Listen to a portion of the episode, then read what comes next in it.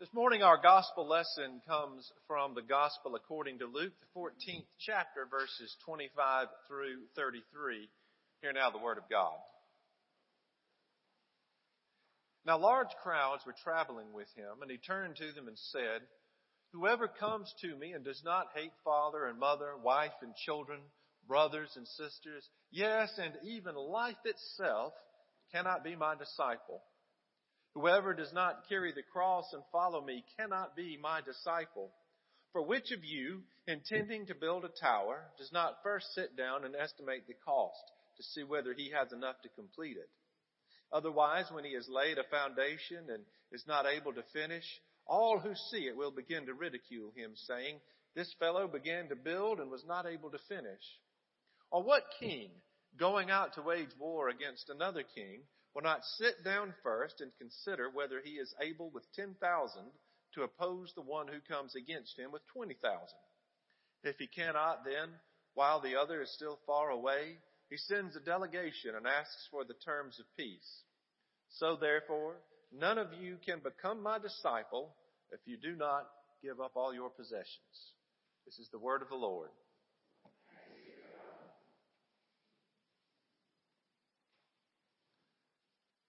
Jesus here gives us more hard words as he has in the gospel readings these last few weeks.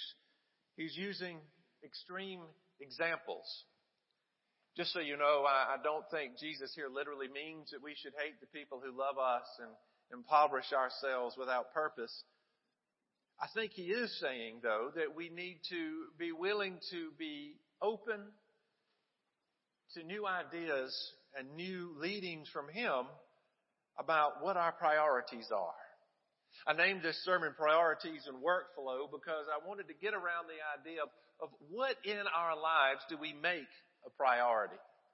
And how do we structure the things that we do to make those priorities be real in how we live and what we do? And as I was thinking about this, I started with the idea of what do you schedule around? What do you schedule around? When you put things on your calendar, whether it's a calendar on your phone or a calendar on a piece of paper, when you put things on your calendar, what is it that you hold sacred? That you won't double book, that you won't say, well, I'll just do that next week. What is the thing that when you look at your calendar and somebody says, can, uh, this day at this time, can you, what are the things that you would say, no, there's no way I can remove this or change it or reschedule it. And what are the things that you would look at and say, well, I'd a whole lot rather do that than this. So we'll do you next week or we'll just scratch you. What are the things you schedule around? What are the things in your life that you prioritize over other things in your life? And you maybe are making a list in your head, uh, maybe just a little list in your head of some of those things things we schedule around. We schedule around things related to our children or school or work. What are the things that we don't alter? That we make the absolute priority? And sometimes that can be skewed.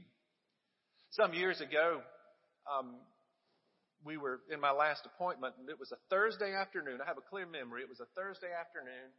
I'm sitting at my uh, desk in my office, and the phone rings, and it is a church member, almost a few minutes before five on Thursday afternoon, and she says to me, my husband, through his job, has four tickets to the ACC championship game this weekend. Do you want them? And I didn't think about it. I didn't look at my calendar to see what else was there. I just said, yes. And next thing I know, it's Thursday afternoon, right at quitting time, and I've got four tickets for four Smiths to go to the ACC championship game that two nights in, in the future in Charlotte. Now, I had not thought through the idea that I don't know if you own a map, but Charlotte and Charleston are kind of close, but not really. And the game was at 8 o'clock, and I had worship on Sunday morning. And it was too late in the game for me to start working the phones to try and find somebody to preach for me that Sunday morning. So I, I talked to Ellen when I said, Hey, I've got these tickets. Is that all right? Yes, is her answer as well, by the way. But, but so I said, well, we'll just make it work. You know, we got up Sunday morning and, and it wasn't, I mean, rather Saturday in Charleston, we drove to Charlotte.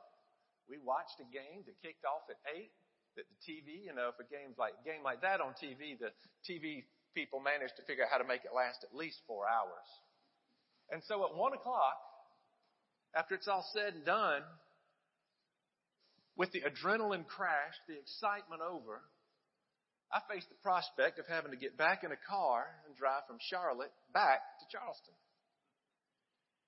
Knowing that when I get back later the same morning, normally, by the way, on a Saturday night, if I'm in the same zip code where I'm going to preach, I'm been asleep for a long time by the time we get to 1 p.m., much less be in another state knowing that's coming. So I said, well, there's nothing. We just got in the car. We drove back home.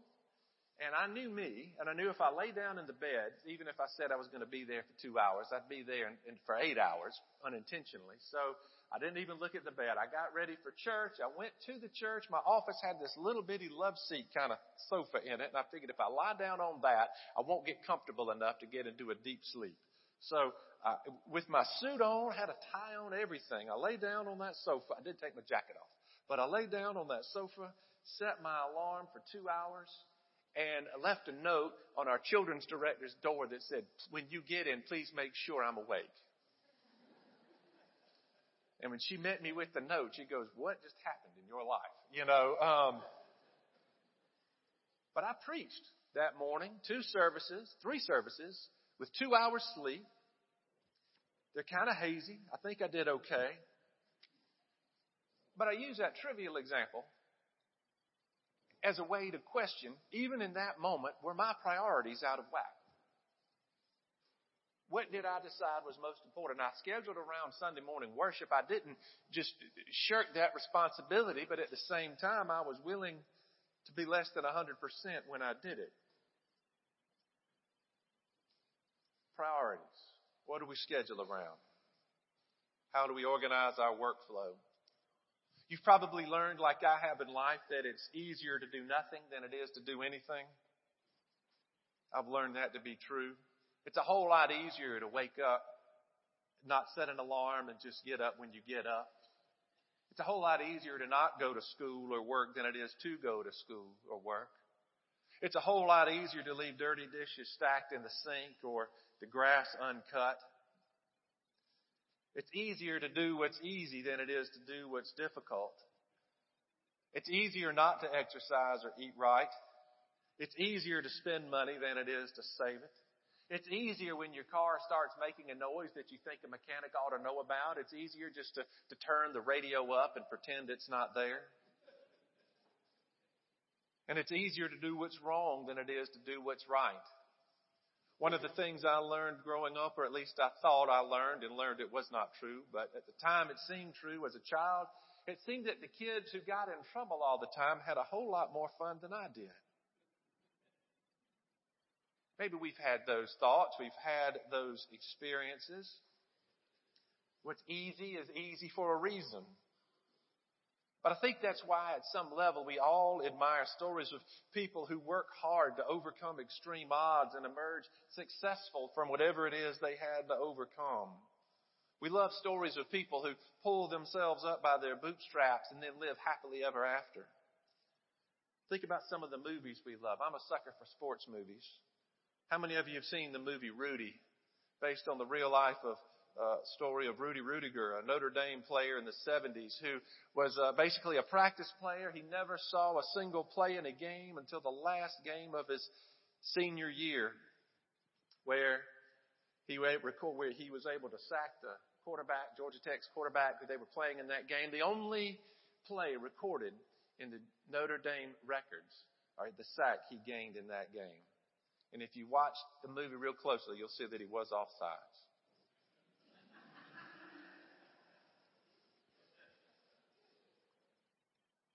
But we love movies like that, don't we? And it's not just sports movies. We love stories of business people who create something out of nothing, who through work and, and stick-to-itiveness can create empires, can create something great that lasts. We love stories of people who overcome obstacles, even, even things like addiction. We love stories of people who've who've, who've seen a problem in their lives and, and overcome it and gotten themselves on the right road. We love stories of people who've worked hard, who've done what's right, and experienced success. We think of those as big stories, as big examples, but they're more mundane stories. There are things like that I think we can look to in everyday life. It can be a truism in all our lives. Some of you know that through my path in ministry, I've had the opportunity to work with um, drug addicts and alcoholics. I had one experience with a man who shared his testimony and that he gives permission for others to share because he wants it to be a light to others.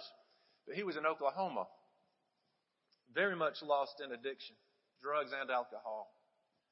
And he and another man had a plan. They knew where they could steal an 18 wheeler. They were going to drive that 18 wheeler to Chicago and sell it. That was the extent of their plan. They didn't have somebody to sell it to. They didn't really have a path or how to get to Chicago or what to do when they got there. They just knew they could drive this, this 18 wheeler to Chicago and sell it. Neither of them had a commercial driver's license or had ever driven an 18 wheeler before, but they figured they'd get the handle of it as they went. And they did for, for a while until somewhere between Oklahoma and Chicago, they came to a toll booth and they had managed to spend all the money on things they shouldn't have and didn't save any money for a toll. And if you come to a toll booth in some states, if you don't have the, the money for the toll booth, they'll just write you a ticket, which means you'll pay the toll plus whatever the fine is. Now, like a lot of things, when they went to write the ticket, they ran the tag number from the 18 wheeler. It came back stolen, and those two men find themselves in jail. This man tells the story, though, as the best day of his life. Because it started him down the road to sobriety. It was his rock bottom. It was his wake up call. And then he would go on to talk about the hard work that happened in the intervening years. He was doing what was easy. Stealing instead of working.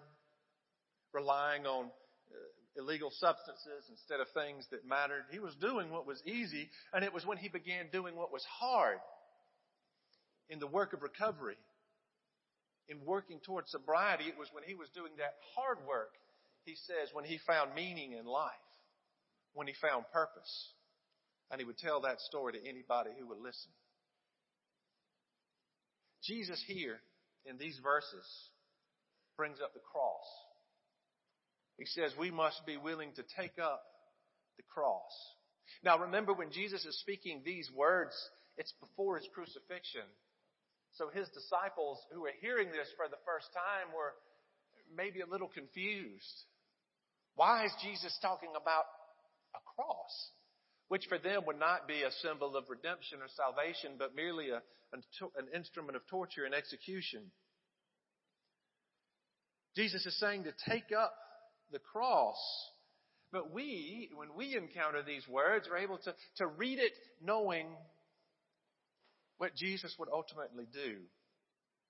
Knowing that Jesus went to the cross for our sins to give us victory over death. But that path to resurrection that Jesus experienced did lie through the cross, which was, as you might, difficult to say the least. Jesus says here, reminding us that walking as his disciple can, by its very nature, be difficult. In fact, if we're doing it right, it probably will be difficult. And he is saying, can you truly accept a life that might be like that? He's calling to mind the cross an extreme example. He's using extreme examples of shutting off relationship with loved ones, which, by the way, I don't think he calls us to do. But he's using these extreme examples, saying our priority, regardless of anything else, should be being his disciple, no matter what. If your Bible is one of those that has little subject headings for portions of Scripture. You may notice mine, uh, as yours might, have over these verses the cost of discipleship. which to me jumps to mind the English translation of a, of a, a work of theology by Dietrich Bonhoeffer, a German theologian and one of my heroes in the faith, a name you might know, who his best known and I think most meaningful work is The Cost of Discipleship. That's its title. He was one who at the, in Germany at the rise of Hitler in the 30s became part of an organized group of Christians who opposed Hitler actively, publicly. And if you read The Cost of Discipleship, the first part of the book is all about obedience. Obedience, about just doing what's right without really thinking about it. And, and for a Methodist, and somebody who prides himself on being a, a theologian in the spirit of John Wesley, it just struck me wrong the first time I read it. I'm like, well, no, you don't just, it's not blind obedience. It's not, you know, and then I'm like, well, you know, he's German. And there's that stereotype of Germans always following rules. Or, you know, maybe it's because he's Lutheran and has a slightly different way he's starting from. But, but if you, if when I stuck with him and I got to the end of his talking over and over about obedience, his, what he's talking about is the kind of prioritization that I think Jesus is talking about. Willing to be a follower of Jesus no matter what, even when it's difficult. What is the thing in your life that you will not adjust or change? Bonhoeffer was not asked to take up his cross in a literal way, but he did face a hangman's noose days before the camp in which he was imprisoned was liberated. It's an extreme example. It's an example for those of us here and now probably will never, by the grace of God, have to face. But it to me serves as a reminder and a lesson that I need. I'm called to be a radical follower of Jesus no matter what. What am I willing to stand on and not budge from? What am, what priorities will I arrange everything else in my life around? That's a heavy example, so I need to give you a lighter one. A college friend of mine posted this on Facebook just this past week. By the way, if you've ever researched how to cite a Facebook quote, please let me know how to do it because I couldn't figure it out. But he said these words, and you know, it's easy on social media to take strong political stances. He said, I have a lot of friends who gravitate to the right. I have just as many friends who gravitate to the left. Personally, James Bond, as portrayed by Daniel Craig, could kick the living tar out of Indiana Jones. Boom! That's my mountain to die on. Course, he's being tongue in cheek, saying the most important thing to him would be which action hero in movies would be best. But it's reminding us, I think, that there needs to be things that we don't budge on. And for us as Christians, that's being a disciple of Jesus. And we might have different understandings of how that plays itself out in real life. But if we are willing to be followers of Jesus no matter what, that's what God is calling us to through Jesus when He talks about taking up our cross. And it can be hard, even here and now. He offers these very difficult words. Should we really hate our family members? No, we shouldn't. But Jesus uses these extreme illustrations to remind us that our greatest priority in life should be willing to be His disciple. Should be someone who follows Him who learns from him. And that kind of discipleship requires hard work. Let us pray. O Lord our God, you pour out blessings upon us and you lead us on the path of true life. Help us to choose your way again and again that we might revel in your love and reflect it to all we meet. In the name of Jesus we pray. Amen.